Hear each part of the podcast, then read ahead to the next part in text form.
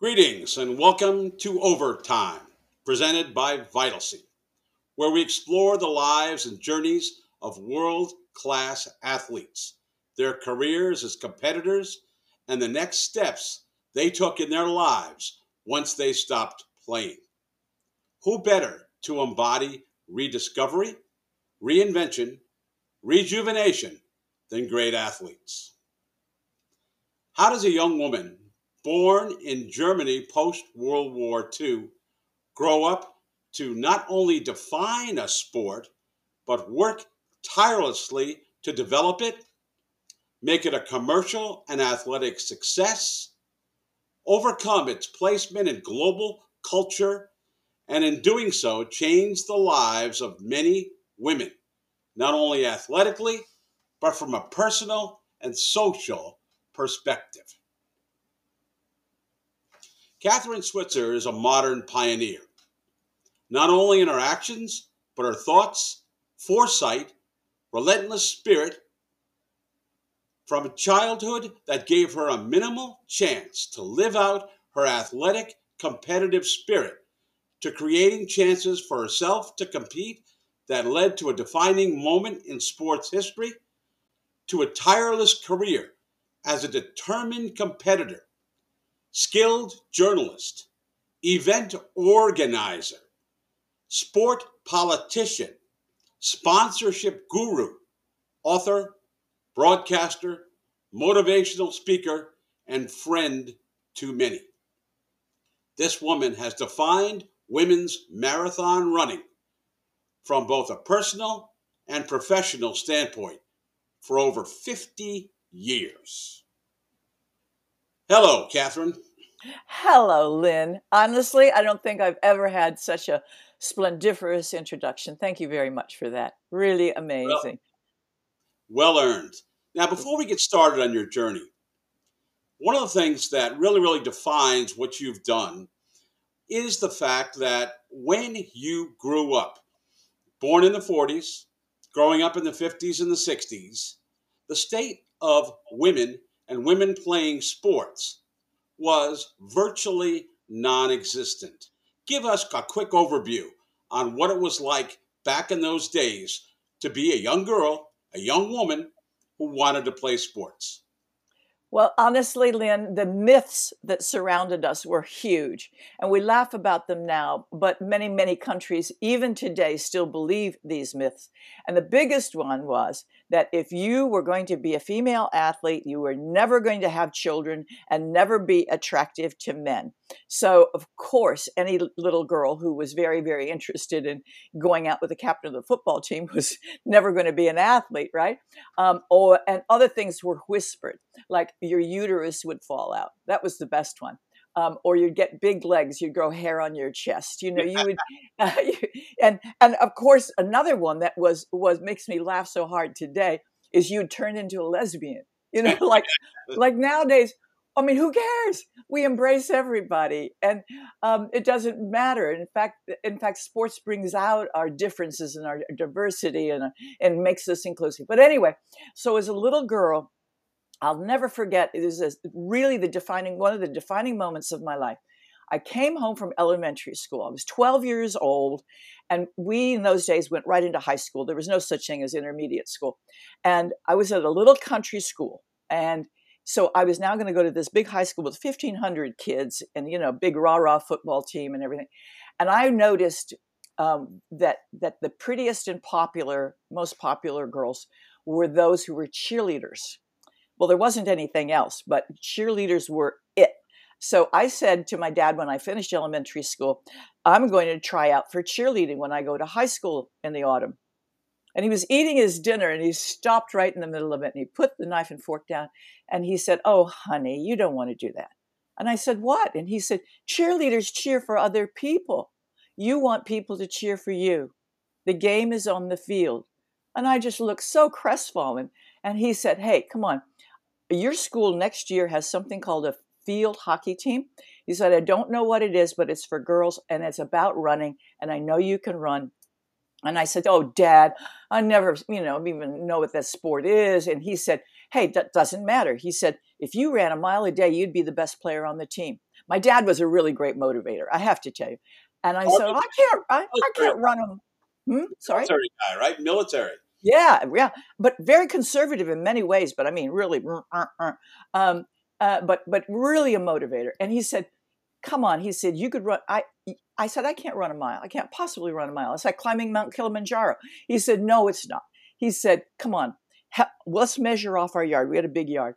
And he said, "There we go. We figured it out. It was a math problem. Um, seven laps." He said, "Let's go right now." He said, "I know you could do it right now." And I got out there, and he said, "Okay." It's not about going fast, it's about finishing the job. I, I mean, all of these things are just so important to everything I ever did in my life. And so I went off slogging around seven laps and I did it. Oh my God, I felt like king of the hill. And I did that, Lynn, every day, that hot, stinking summer in Washington, D.C. And when the autumn came around, I made the field hockey team. I was really, and I was, I was one of the best players because I never got tired and nobody could catch me.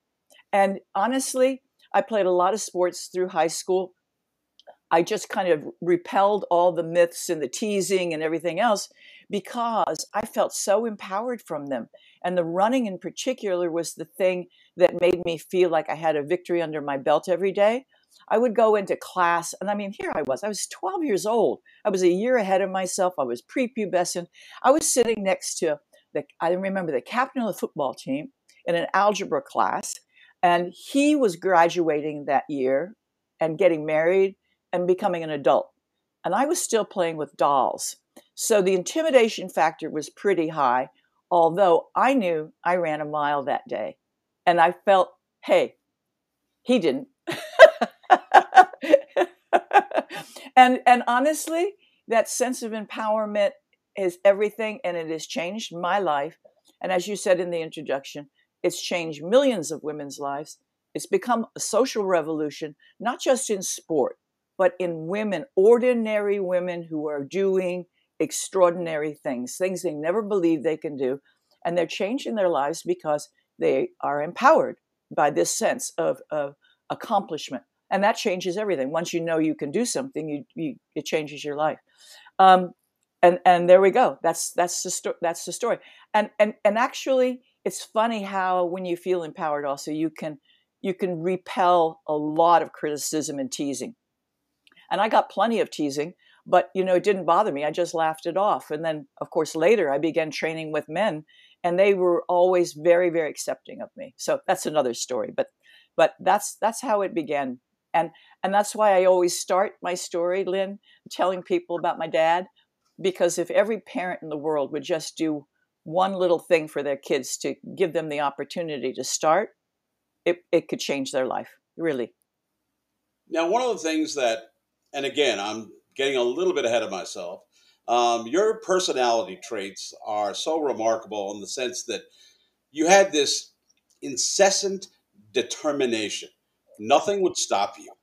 Nothing, when you got yourself into a mind state, there was no one or nothing that was going to stop what you wanted to accomplish, as you just alluded to. Where did this come from? I mean, I, I think I, am sorry. Go ahead. I, I don't know. You know, I, it's really funny, but certainly at an early age, because I remember my father also saying to my mother, "My God, she won't quit," and um, and and he, he the nickname in our household was that I was the broken record. Do you remember when we had disc records, vinyls? And, 45, 78?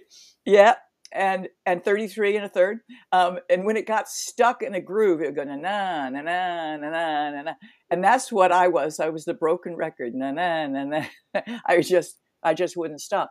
I, I don't know why. Maybe it's also a sense of insecurity, you know, that I have to keep at it to to things came hard to me. You know, it wasn't it wasn't like immediately I could be a good athlete or I, I certainly, you know, struggled a lot in school you know, probably because my parents started me early and advanced me too fast. And I just never felt like I could catch up. So I kept working hard on things.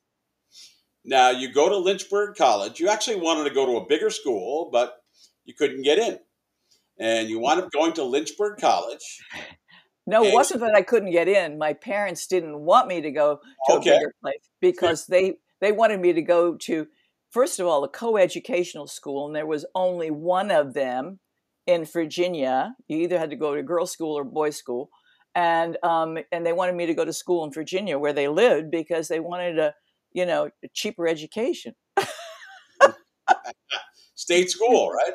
Yeah, state school. So so after after we had a deal, I was disappointed, and, and my dad said again, he said, well, since I'm paying for it, uh, he said after two years, give it two years, then if you want to switch schools, it's up to you. It's okay. And um, uh, I gave it two years. He thought I'd never switch. I did, and that was it. It was listen. Both both places were really good for me. Lynchburg was was and still is a wonderful place, and it Lynchburg College has become Lynchburg University now. Um, you know, it has has nothing to do with the religious right, and it is it's a wonderful school with gave me wonderful opportunities. Um, but I, by that time, I wanted to be a journalist, and um, I, I, had taken every journalism class at Syr- uh, that Lynchburg had, and I switched to Syracuse to study journalism because there's a fine, fine Newhouse school there that I wanted to study. One of the best yeah. in the world. Yeah. Now, at Lynchburg, um, you got your first taste of running, correct? Yes. Well, so, I got my first taste of competitive running. Yeah. Um, I had been I had been running in a few AAU meets, um, but at Lynchburg is where I got recruited onto the men's track team. Exactly. Oh my God, scandal in the South, you know. What's this girl doing running with guys and she's wearing short shorts, you know? Um, you know, there were shorts and there were short shorts. Track shorts were short shorts. Anyway, uh, but the guys, I tell you, were wonderful, even at Lynchburg. And the coach said that um, hey honey he said he said you know i have a, a, couple of milers who, who lost their eligibility and if you could just run the mile and finish it i could get the points would you be willing to do it and i said oh sure coach you know happy to help and uh, it was kind of like if i could keep my basset hound in the inside lane for four laps we'd get the points but no the guys were wonderful we got the points and of course it made headlines i had i had no idea that it was going to create such a sensation. And probably Lynn, looking back on it, and I, got, I should do the research on this, but um, it, it might have been the first time a woman ever ran on a men's collegiate team officially because I could run in one conference but not the other. So I ran something called the uh, Dixie Conference, but I couldn't run in the Mason Dixon Conference. See, whatever. Now, when you did that for Lynchburg, and all of a sudden, did you think cognizantly that you were changing the direction of gender participation in sports. Did you have that in the back of your mind? Uh, no, but uh, look, you have to be realistic. I knew I was going to be noticed. I was really, really noticed. And um, and from that point of view, I was happy because I wanted people to realize women could run a mile. I mean, my professors would come up to me and say, "I can't believe you can run a mile." And I said, well, that's very easy. You know, I was already thinking about a marathon, you know, in the back of my mind. But anyway, um, so so that was really important for people to understand that a woman could be an athlete, um, and and and the acceptance from the guys, I think, was really profound. I think people were quite amazed by that. That that there was no name calling or pillaring or laughing or guffawing. They were very helpful, very very helpful. I don't know if running I, I, hate to say this. I don't know if running is a different sport, but certainly I don't think I would have been so well treated if I tried out for the football team. now you get to Syracuse. Mm-hmm.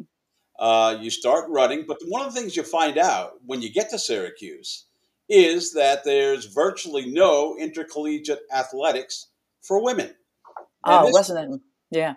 And this really got your dander up. It really did. I couldn't believe I was at this powerhouse university. Really, a football, you know, Larry Csonka, Floyd Little, these guys. Oh, you remember them, right? I mean, they were incredible.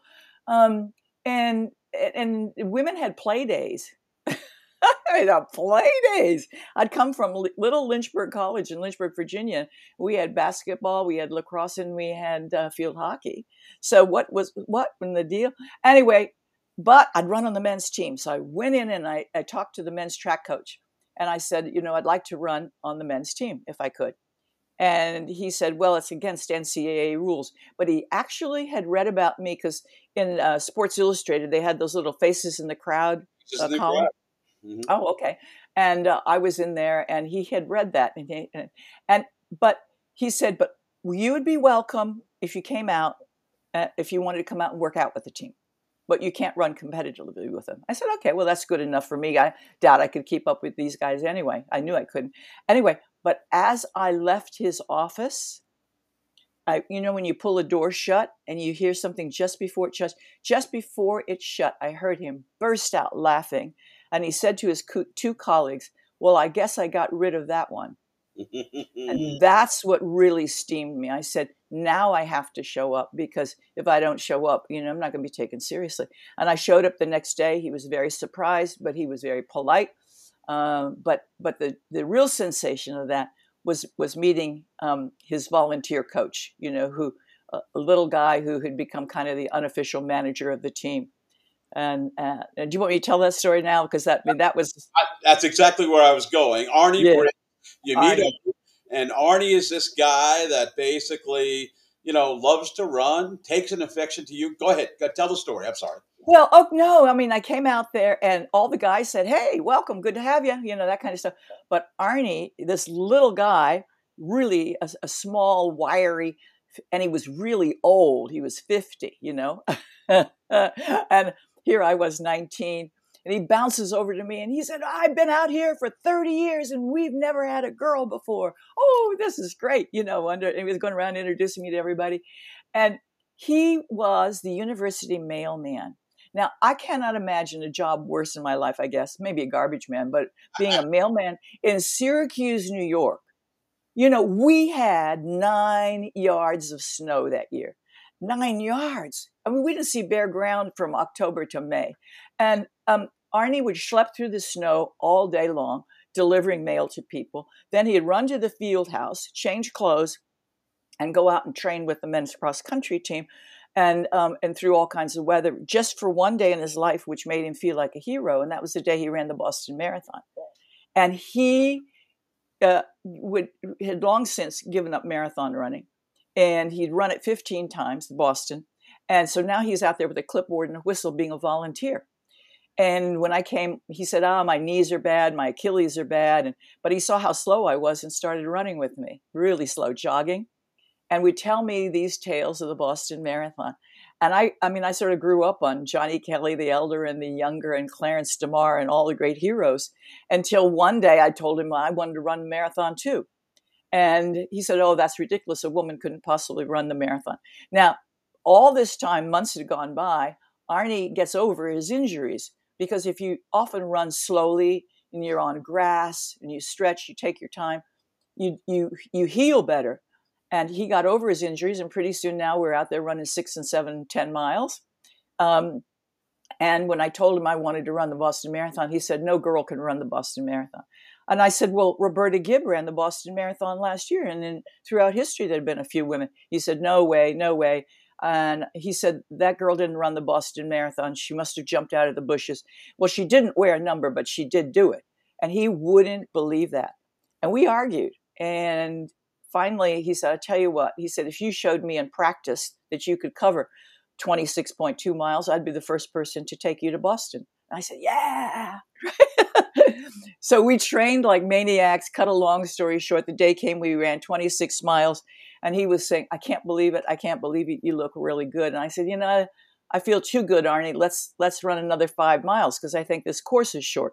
And he said, You can run another five. I said, I feel great. You know, let's go. Don't you feel good? He goes, Uh, uh, and we ran 31 miles. I threw my arms around him. I said, We did it. We're going to Boston. And he fainted. and when he came to, he said the next thing that is changing the face of women's sports. He said, Women have hidden potential in endurance and stamina. And I said, I said, you know what? It's the truth. I said, I can't outrun those guys in the team, but I can outlast those guys on the team. Because af- after we got to about 14 miles in training, other guys would say, You were crazy people. We're not going to train any further with you. You know, they were interested in going fast. And I couldn't go fast, I could only go long. And, um, and now we're seeing how women, in fact, are winning outright the big ultra races, the 100 milers, the six day races, three day races, Um, you know, they have incredible ability, as we've learned from the channel swimmers, you know, of cold resistance um, and, and fat utilization. So we are only now beginning to explore this whole new area of women's sports. It's going to it's going to be very very exciting. And for any young people who happen to be listening to this show right now, there's a revenue stream here. so anyway, he was impressed. He came over to my dorm the next day with the paperwork, and he said, "You got to sign up for the race." And I said, uh, "Why can't we just go to Boston and jump in and run?" And he said, You're a card carrying AAU member of the Amateur Athletic Union. You can't just go up to Boston and jump in. He said, That's like the Olympic Games. He said, That's a serious race. You got to pay your $2 entry fee and you've got to send in your entry form. And I said, Well, you know, that other woman didn't wear a number. He said, She should have. And I said, Well, maybe it's against the rules. He said, Ha, knew you'd ask that. Got out the rule book. There was nothing in the rule book about gender in the marathon, and there was nothing on the entry form. He said, See, fill it out, got to mail it in. Well, I'd taken to signing my name KV Switzer when I was about 13 because I was writing for the high school newspaper. My dad misspelled my name on my birth certificate, mm-hmm. and he left the E out. So every time a copy uh, a publisher or, or a copy uh, uh, um, editor would get my copy, they would change the Catherine to with put the E in, so they would misspell it, and it really annoyed me. And um, I was also reading J.D. Salinger and E. E. Cummings and T.S. Eliot. So I said, hey, K.V. Switzer's kind of cool for a sports writer. So I started signing my name K.V. Switzer and did so all through Syracuse. And when I got the paperwork for Boston, I signed it K.V. Switzer when obviously they thought it was from a guy. I wasn't trying to defraud them. On the other hand, I didn't go to Boston and say, I'm here, I'm a girl. I'm just wanted to put my head down and run and I wanted to do everything right. And um, Arnie said, fill out the entry form. So filled it out, and there you go. And you get your number. And April 19th, 1967, you yep. get the, it's it's a lousy day. It's it's a rainy, cold, wet day. You've got your sweats on, and then the rain lets up a little bit, and all of a sudden you start taking them off, and race begins. Take us through what happened next. We had had one of the worst winters ever in Syracuse, and it was beginning to lighten up and be spring, and supposedly uh, it was going to be gorgeous in Boston. And so I had a, a really cute shorts and top. I wanted to look nice. I wanted to look nice. But Arnie said, bring your old sweats because we're going to warm up in them and we warm up in them and then we, we can throw them away because you never get your gear back at Boston. And I said, okay.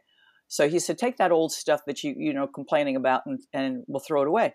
So I had my old baggy gray sweats with me. Well, of course, the day of the marathon dawned and it was absolutely freaking freezing. I mean, headwind, sleet, driving, driving rain and big snow that kind of piled up on your shoulders and just soaked you through. Oh, it was just, we were utterly miserable. The whole field of men and me looked like refugees. You know, had on everything we could scrounge.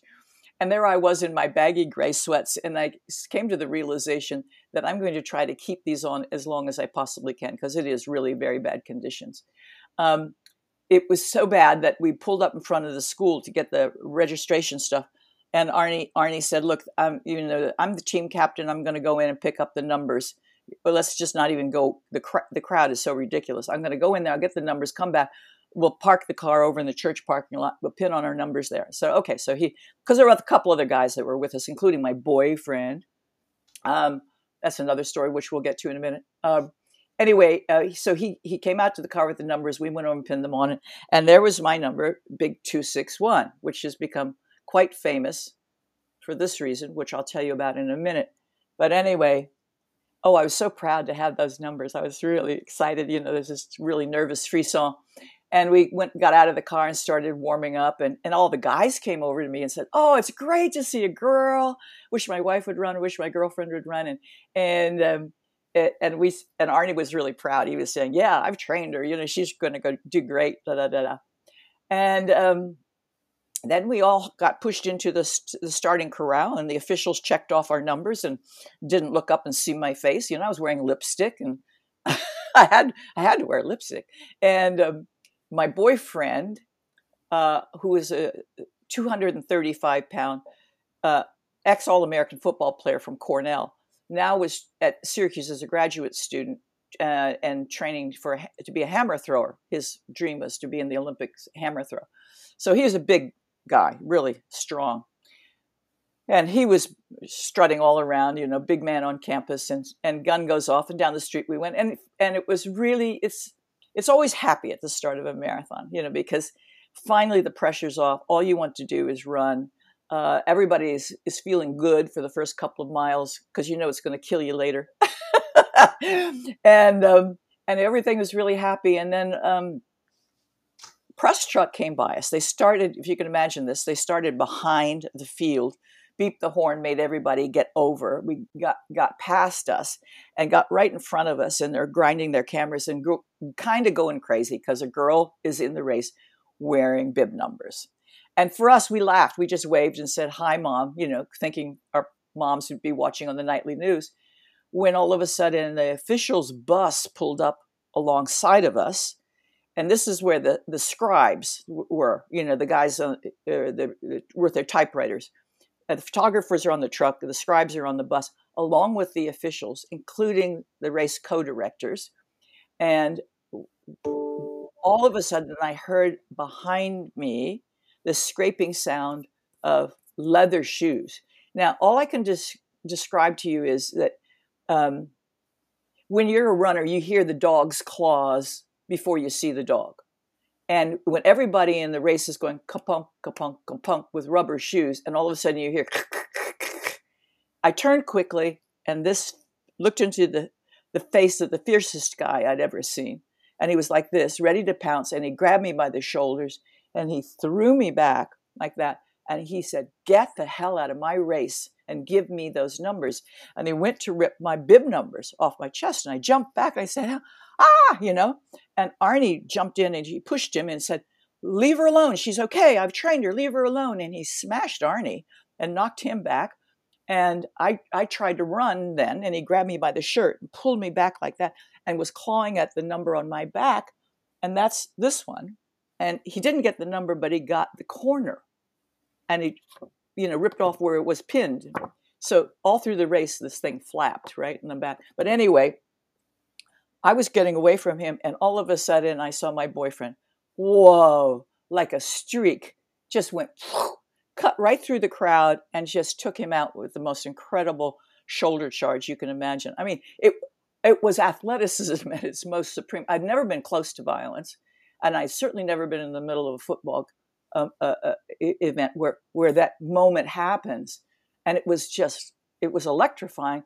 But oh, was I scared because he smashed this official, and I just felt my stomach drop out. I thought, oh my God, he's killed him, and and Arnie screamed, "Run like hell!"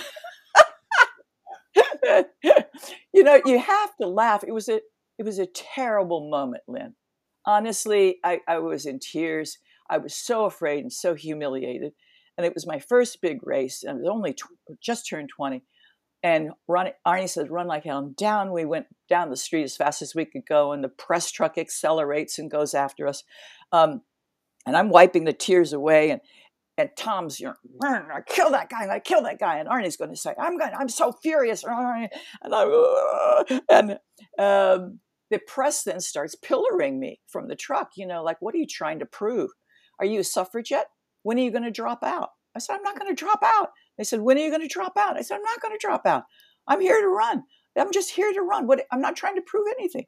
And and finally, and I just put my head down, and they realized I wasn't going to talk to them anymore. Um, and they dr- drifted away up to the front of the race where they should have been anyway. And it, then there was that next big moment in my life, really big moment, when Arnie was really quiet, and um, Tom was all bashed. He was he just took off. He was so furious. Um, and Arnie was really quiet. I knew what he was saying was, "What do you want to do? Do you do you want to stop? Do you want to quit?" And I said, Arnie, I'm going to finish this race on my hands and my knees if I have to. I said, everybody thinks a woman can't do it. I know I can do it. You know, we ran that 31 miles. I know I can do it. I have to do it now because everybody's going to believe if I quit. They see women are always jumping into places they're not welcome and can't do it anyway. So, so this was the beginning of really the the feisty part of the modern women's feminist movement. 67, Gloria Steinem and Betty Friedan were out there pushing for equal rights, and I d- didn't quite get it until that moment, which is is that why weren't we getting into law school? Why weren't we allowed to go into medical school? Why were we denied entries to places? Why weren't we getting jobs? What you know?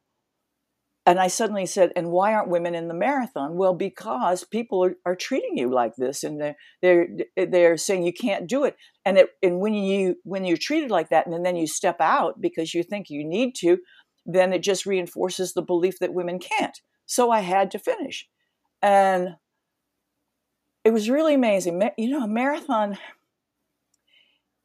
a marathon's like going through a life. And when you go to a certain point, and in the marathon, usually it's about 21 miles. And 21 miles in Boston is Heartbreak Hill. And it's not uncoincidental, which that's the break point in the race, because that's just the moment when you run out of glycogen, you run out of your basic fuel, and um, and you either crash and burn or in my case, I had these kind of epiphany moments. And then I, I got to the top of Heartbreak Hill, and I, we're all on fumes. Everybody's on fumes at 21. And I suddenly realized it wasn't old Jock Semple's fault, the guy that attacked me in the race. He's a product of his time. So you can't get really, really angry at somebody who doesn't know any better. What you do is you have to change the system. So then I got angry at women. I said, why aren't the women here? And then it was like, how stupid could you be? They're not here because they've been treated badly or they're afraid or they've been told their uterus is going to fall out and, and they're too afraid to run. And this has been the most best thing that's ever happened to me in my life. Somehow I got to create the opportunities for them. If people have the opportunity, they they can take it, but they have to have the opportunity. Somebody needs to do that for them. And suddenly it was this big load off my back and we were flying in the last, you know, uh, six miles down to Boston. We were rolling. And, um, and when I got to the finish line, I said to Arnie, I said, I feel so good I could go all the way back to Hopkinton, except that, that I had blood coming out of my shoes because my feet were so badly blistered. But it was an amazing moment. I knew I wanted to become a better athlete because I was going to get pilloried for running four hours and 20 minutes, which is acceptable now, but in those days it was a jogging time. Um, and I wanted to create the opportunities for women in sport. And it was really amazing because it laid out a life plan. And I did become a good athlete. I went on to win the New York City Marathon and I dropped that four hour and 20 minute time down to 251, which is still a very, very good time. That was way back in 1975. Um, and then I began to, to, as you said, to promote and create. And I began writing proposals to businesses and um, and create. A, I created a global program eventually in 27 countries, 400 races. Eventually, over a million women now have participated in that program. I took it to Avon Cosmetics, and this is this is another thing I'd love young people to, to listen to if anybody is listening on this part, is that you know I didn't think that that, that the company would even read my proposal, but I decided to choose a company that was a women's kind of company that was you know was welcoming and and and feminine and therefore dispel that whole masculine, arduous, sweaty myth. You know that that if a cosmetics company is sponsoring, it's got to be okay for women and women only. So they're not going to be intimidated by by guys. And instead of getting an icky trophy, they'd get a beautiful silver or gold necklace or something. Um, so all feminine touches. So I wrote this proposal up. And, and I took it to them as a. Do you ever use the expression as a flyer, Leon? Yep. You know, just took took it out. There's a flyer. Taking a chance. Yeah, ne- they're never going to buy this. Um, anyway, the, the, the guy who read it said, um, he said, I doubt we'll do ever do anything in running, but he said, if you can think like this, we'd love you to work for us. And I said, oh, great, because that's you know, as soon as the doors open, that's close enough for me. Um, and he said, what would it take to get you here? So whatever I was making, like $12,000 or something like that. I said, oh, 30. Because I knew he wasn't going to hire me. And he said, that's no problem. and I got the job. I got this job. And I, I created a job that took me around the world uh, in, and as I say, in 27 countries. And with those countries, we could get all the data and statistics of women's running, both in terms of performances, but international numbers.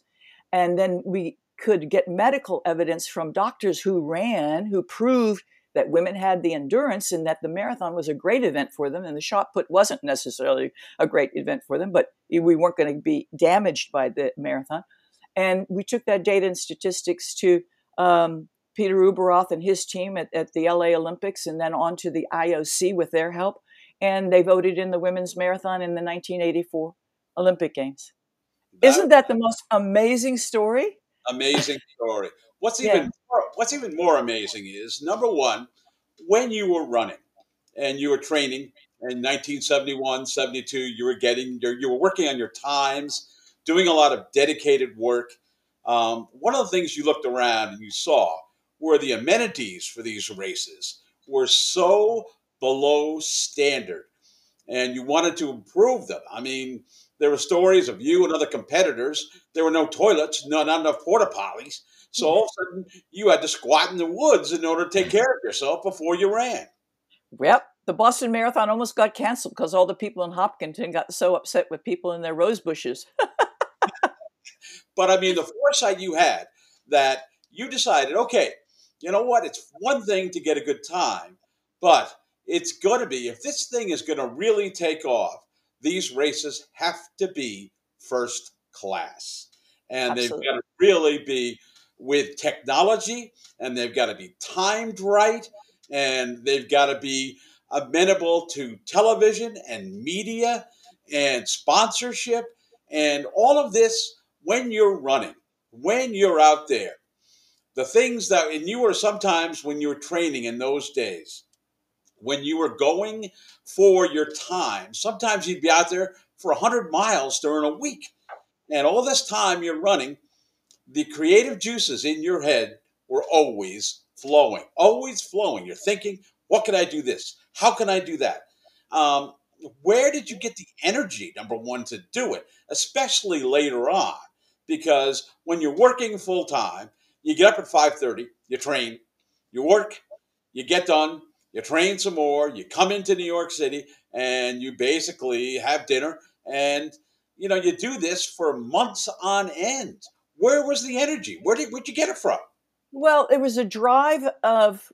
Uh, first of all, I'm, I think I'm naturally gifted. You know, I think I do have a great constitution, and I'm and I'm very very grateful for my health. Um, but but the other thing is is that there it needed to be done. There was a purpose here that that I knew that the, really lives could be changed profoundly. If if we l- just let it rest with the IOC we wouldn't have had a women's marathon. In other words, they would accept another event every year for women. Uh, it would have been 2012 before we would have had a women's marathon. So I thought we could could leapfrog all of that, and I was that's why I was pushing so hard. But you know, basically, as a runner myself, I'd get in a race and I, I'd be really pissed off if I gave it everything I had, and then the course was short, or or the course was long, and our times were not accurate, or that how i mean how uncivil it is not to have toilets. And um, are those things expensive? Yes. Okay well let's figure out how to get it paid for. And you know show show people that they, if they're sponsorship they get great visibility. You know you got to create all of that for them and and you know of course i did have writing skills. And um, and then i went on and took a master's degree in public relations.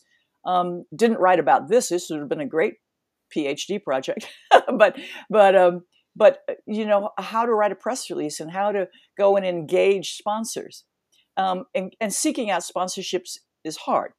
You just got to be relentless. You got to be a dog with a bone. But there we go. You know that's what my dad said i always was uh, but i also believed you see fervently in what it could do for women and i and i still believe that now i've created a a foundation. We'll get to that in a minute. A nonprofit called Two Six. There we go. Two Six One. Right, right there. Um, and and uh, Two Six One Fearless, and um, it, and we're reaching out the same way. So it goes on and on and on and on. It never stops. You know, once you once you accomplish something, uh, you know, you you think that you've achieved it, but there's always the next step to take, whether you're an athlete or whether you're um, or whether you're an activist. But here's one of the other things that was really, really amazing about you and what you did was all of these particular goals that you had had a tremendous amount of navigation and winding and political maneuvering and working with staffs. I mean, you basically found a way to get people to work together, to work together towards a common goal, to work not only through things here in this country, in different cities like Atlanta, but internationally in Japan and London, trying to get a, a marathon through the streets of London where it had never, ever happened before. And this took tremendous not only people skills, organizational skills, but the ability for others to believe in you. How did you mind, wind up, you know, accomplishing those goals? First of all, the ideas and the belief also comes from running itself, okay? So when I, even now at age 75, when I go out for my run, I usually take part of that time in the run, say, okay, now I'm going to solve this problem. Or if you're a journalist and you're on a deadline and you need to get that opening lead, you know, it'll come to you in about eight or nine minutes if you focus on that. It really is the there's oxygen over the brain synapses. Now I don't know how it works. I'm not a scientist. All I know is it works. It's also a time for calming and and and meditation that's what running is to me. It's much more than the physical act. But i would take a piece of the problem every night on those long runs and i would work it out and i would go through all the if onlys and the ifs and the buts and the and the uh, barricades and how how I, I knew I, you can't sometimes break through the barricade but you can go around it. You got to figure out the route around it. it takes longer but you can figure it out um, but working with people, what you do is is first of all you work with people who also believe in what's happening and believe in the in the power of um, human accomplishment and the deservedness of the opportunity. And I think everybody in the world has been shortchanged on an opportunity sometime in your life. And when you have a chance to create one for somebody else, it is a very, very uplifting experience. It's uh, it's what I call my 261 moment. It's the moment when, you know, we can we can make positive change. And and as a team, I'm I'm a pretty good motivator. I learned that from my dad. Uh, people don't work for money. You know, they work for appreciation. And if they feel that they're a part of a bigger good and they're part of uh, making something happen, um, they want to be on that team and every every coach I think knows that that you know when you get the team together, that's that's the thing that makes it makes it sing. Um, you know, I've had setbacks and I've gotten my nose broken plenty of times, but you know, you just kind of have to you know wipe it off and get on and get up and get it get started again. So London was a really good one, though. Okay. Um, we really wanted to take the final uh, of the year series of Avon races. We we wound up every year with a marathon, and the winners of all those races would come together to go to that marathon. Now it was open to anybody, any woman who wanted to run, but also we paid the expenses of those women from around the world. So women were racing all over the place, competing to earn their points so they get a free trip to a place like London, you know, or Paris or Bangkok or wherever we were going, something amazing. Um, you know, it was a, a huge experience for them and a thrill. So, but London was unique in, in itself because the London streets had never been closed for a sports event before. In fact, when we did it, the leader of the Greater London Council had a wonderful reception for us, and he said, I toast you, ladies. He said, We've only closed these streets before for the Queen. Mm-hmm. Well, also, the subtext to this is that the people in London, this is 1980, so the people in London had been watching what had happened in New York, where Fred Lebow had changed the face of New York City on one day a year by creating the big New York City Marathon. And they weren't blind to the fact that the New York City Marathon was now bringing in millions, even in those days, to the coffers of New York, to restaurants, and giving New York a great reputation. Because, by the way, the crime rate is at its lowest in New York on Marathon Day. Did you know that? Anyway, so me. So London said we should have a marathon. Well, now here we come with 150 women who are from all over the world and they're getting all this publicity. Let's do a dry run with them. You know, they didn't say that, but that I'll take whatever I can get. We we closed those downtown streets. Scotland Yard and the Greater London Police were incredible. We, you know, we ran across Westminster Bridge and right up Buckingham, you know, Palace Road, and oh my God, and it was huge. And of course, the next year was the first ever London Marathon. And that's become also one of the biggest, most amazing races in the world. Now, the organizers of the London Marathon now don't really want to admit that the women were first, but that's okay. I don't care. we were there. We did it. It's okay. They would have done it eventually, no problem. But but it was happy. We were happy to be the first. It was it was amazing because listen, I don't care who gets the credit for it. You know, we we're, we're all there. You know, I, I got I got my nose broken really big in Japan when we organized incredibly beautiful races, and the federation there kept telling me that the women there are never going to run in Japan, and indeed the women really were still walking, and they do now still in many ways, three feet behind their husbands on the street. And I said, no, no, it will be successful. And I said, we would just do a 10K race, you know, right around Emperor's Palace. And uh, no, no, it has to be 5K. 10K is too long for women. And I said, but women are running marathons. Oh, not in Japan. No, no, no, no. Anyway, they said nobody would come. And we opened up the that club. We said the streets are for women. We we're going to do this. Something like 1,500 women showed up. That is incredible. This is 1976 in Japan. And the next year, two years later, they they went behind my back and they got another cosmetics company to come in, in, in Japanese cosmetics company, and sponsor their series of races. And all I had to do was laugh, you know, because who cares? You know who won? The women won. They the did. women now had all these opportunities. And are they not going to vote for getting the women's marathon in the Olympic Games? No, I've got to vote for Japan. so you have now, to look at it every which way.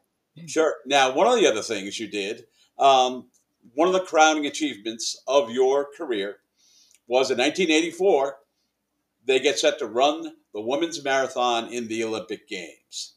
Now, Kathrine Switzer is in a different location. She'd done a little bit of broadcasting, but now she, along with Al Michaels, is in the broadcast booth. You become a broadcaster. How did that feel? I I felt um, I was privileged and proud to be there. I had did my homework. I knew every woman in the race. But I'll tell you the truth, Lynn, I had then and always felt uncomfortable in broadcasting. And this will surprise you. I, uh, I retired from broadcasting in 2018. Um, I had, for instance, after in Boston, I had I broadcast the Boston Marathon 42 consecutive years, and they couldn't believe I wanted to retire. And I said, you know what? Every year I feel more uncomfortable because I always feel no matter how much I know, I can only, you, you know this as a broadcaster, you can only deliver a tiny bit yep. of this huge, vast compendium. And you have to keep listening to people talking to you while you're trying to talk. So you really, I just found it all very frustrating. But anyway, that was that was a terrific, terrific moment, and I'll never forget. Um, uh, you know, I, I, was I was surprised by Joan Benoit winning the race because I knew she had a bad knee. Uh, I thought Ingrid Kristiansen, the Norwegian world record holder, was going to win, um, and that Greta Waitz would probably be second. Um, but Joan took the race by the throat and did what she can do. You know, was unbelievable performance. Um, everybody said it was the greatest marathon a, a, woman ever ran. But on the other hand, if she had started too fast and Greta Waitz won the race, they would have said Greta Waitz ran the smartest race any woman ever ran. You see, you never know with sports, right? But at any rate, when she came toward the tunnel and into the Olympic Stadium, I had always said that nobody in the world would understand how important the moment was until the first woman came into the Olympic Stadium because then they they would all see it on television. And Al Michaels obviously knew that as well. We hadn't pre- discussed it beforehand, and but as she approached the stadium, he passed a note over to Marty and me, and he said, "When she's in this, when she goes into this tunnel, let the crowd take it as she comes out of the tunnel." And so when she went into the tunnel, he went like this, and then Joan came out into that stadium of 95,000 people going out of their minds because this was a great moment for America and great moment for women. And it was, I think everybody understood what a breakthrough it was. And I tried really hard not to cry. You know, you, you feel your eyes well up with tears because I was thinking, you know, this is as important. It is giving women the right to vote. this it's the physical equivalent of what we did in 19 what those women did in 1920 um, which was the intellectual social uh, acceptance of women. This was the physical acknowledgement that women can do the hardest and longest event in the running event in the Olympic Games uh, uh, as well as the men. So that was huge. But the other thing was not the 95,000 people in the stadium, it was the 2.2 billion people watching on television, an un- unthinkable audience. And every country, you have to think about countries where where you know people had you know, didn't even have a car, uh, much less uh, they walked you know 26 miles or they had ridden a donkey or a bike over that distance. Uh, everybody knew it was far. you know, you look at the track and somebody's running 400 meters, you can't tell you know if they're if they're running in 43 seconds or they're running in 47 seconds and it's a light year difference okay it's same as swimming you just you can't really tell but everybody knows distance, everybody. And I said, this is going to change the world. And I thought it, I thought it would, um, and it did in many ways. But actually, it was just the next step to the next step. I got two questions for you before I let you go, which I don't want to do, but uh, unfortunately, I have to. Number one, if Jock and Will did not stop you, did not jump off that bus in 1967. Did not just kind of looked at you and said, okay, and just how would that have changed Kathrine Switzer and women's marathon? You know, first of all, sometimes, Lynn, the worst things in your life can become the best things. When Jock Semple attacked me, it was the worst thing that had ever happened in my life. I was humiliated, terrified. I was expelled from the Athletic Federation. I was pilloried by the press. I got plenty of fan mail, etc., but I was pilloried by uh, the press, and I got a lot of hate mail too. But it turned out to be the best thing in my life because Jock Semple created one of the greatest photographs in the history, not of only of sports, but in the women's rights movement. So it was a tremendous vehicle for me to have that. However, I always would have uh, pushed for women's equality in that sport. I always would have created events because I knew how good I was feeling with my running, and I wanted other women to feel that way. It might not have been quite as I wouldn't say easy because sometimes I go into a meeting and people were very defensive because they thought that I was some kind of big rabble rouser. Um, but it it it uh, that confrontation really just expedited my whole feeling. Now, if there would be a Hall of Fame of life, a Hall of Fame for the very, very elite people that have changed the world, Kathrine Switzer would be voted in on the first ballot. And I had and, a Jesus right there. all of a sudden, they come to you. They're putting up a plaque right next to you, a statue of of, of Kathrine on that plaque, they say, okay, Kathrine, we want you to write what people will read about you for decades and decades to come. What would you write on that plaque? Do I have a lot of space or just one line? Just one you line. Let's just do as much space as you want. Nah, I don't want to go on that long. I would say um, I wish it were my line. It would. It, this uh, this is not what I would write, but it works. Just still, she persisted. I I love that. you know, it, it was about the congresswoman, you know, who who who stayed. But but I I think still she persisted, you know, um, uh, and also that opportunity is everything. Create opportunity.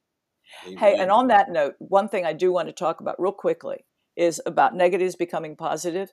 You know, my old bib number 261 and it and this corner ripped off okay everybody can see that um, has now we have taken that number it suddenly became a number a cult number meaning kind of like fearless in the face of adversity and people were inking it on their arms and and sending me notes to say that this number makes me feel fearless um, and they would put it on their back in a race and then they started sending me pictures of their tattoos and i got kind of really thought well this is really weird and and um, we decided to do something with this because if you don't do something with it, somebody else is going to take the idea.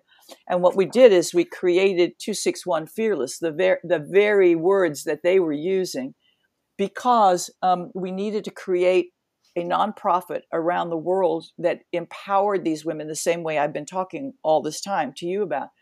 And these, this is a, a series of clubs and, and women can become club leaders and we train them to be a club leader and we train them also to then go on and get a further education empower them and then they can deliver this this program to other women.